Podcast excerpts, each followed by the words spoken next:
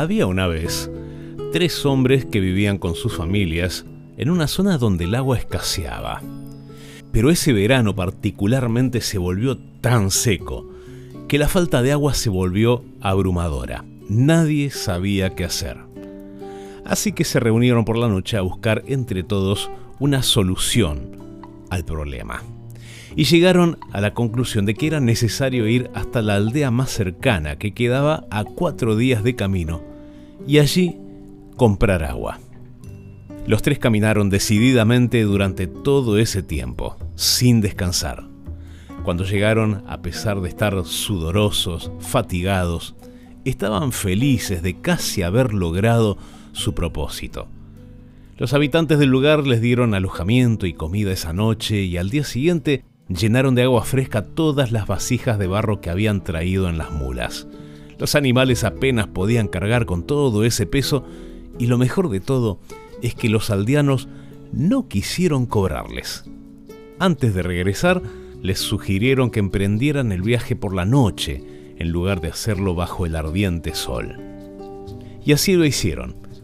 Esa misma noche emprendieron la marcha hacia su lugar de origen guiándose por las estrellas que brillaban en una noche muy clara. Pero al amanecer del segundo día, notaron que estaban en un lugar por donde no habían pasado antes.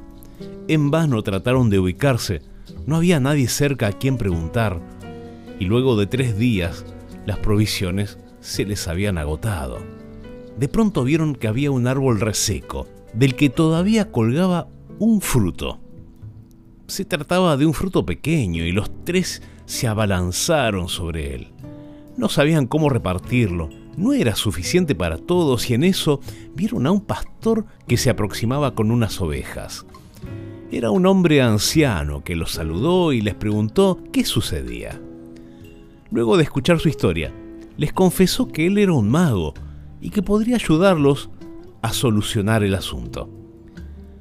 La condición era que cada uno debía proponer la solución de tal manera que los tres pudieran sacar provecho del fruto, solo si le daban una solución correcta que honrara su amistad, él los ayudaría. El primer hombre dijo, si tienes poderes mágicos, haz que aparezca más comida. El mago respondió, ninguna solución viene por vía de las apariciones mágicas. El segundo dijo entonces, haz que el fruto sea más grande para que nos alcance a los tres. El mago dijo, las verdaderas soluciones no nacen de cambiar lo externo, sino lo interno. Entonces el tercer hombre dijo, haznos más pequeños a todos. De esa forma el fruto nos alcanzará. El sabio complacido dijo, cuando estamos en graves problemas, la solución siempre está en hacernos más pequeños, más humildes.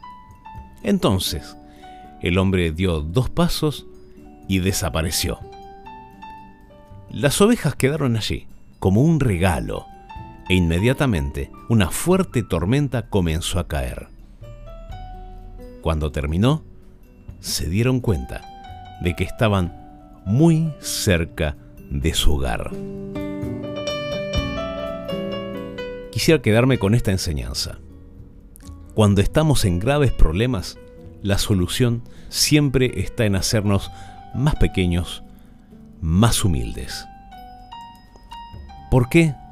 Porque ahí es donde nos damos cuenta de nuestra dependencia de Dios porque ahí es donde nos damos cuenta de que no somos los únicos que tenemos necesidades, que los demás también tienen sus luchas.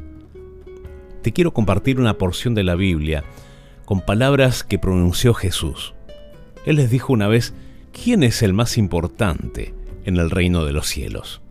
Entonces Jesús llamó a un niño, lo puso en medio de ellos y dijo, les aseguro, que si ustedes no cambian y se vuelven como niños, no entrarán al reino de los cielos. El más importante en el reino de los cielos es el que se humilla y se vuelve como este niño. Pensalo. Vení que te cuento.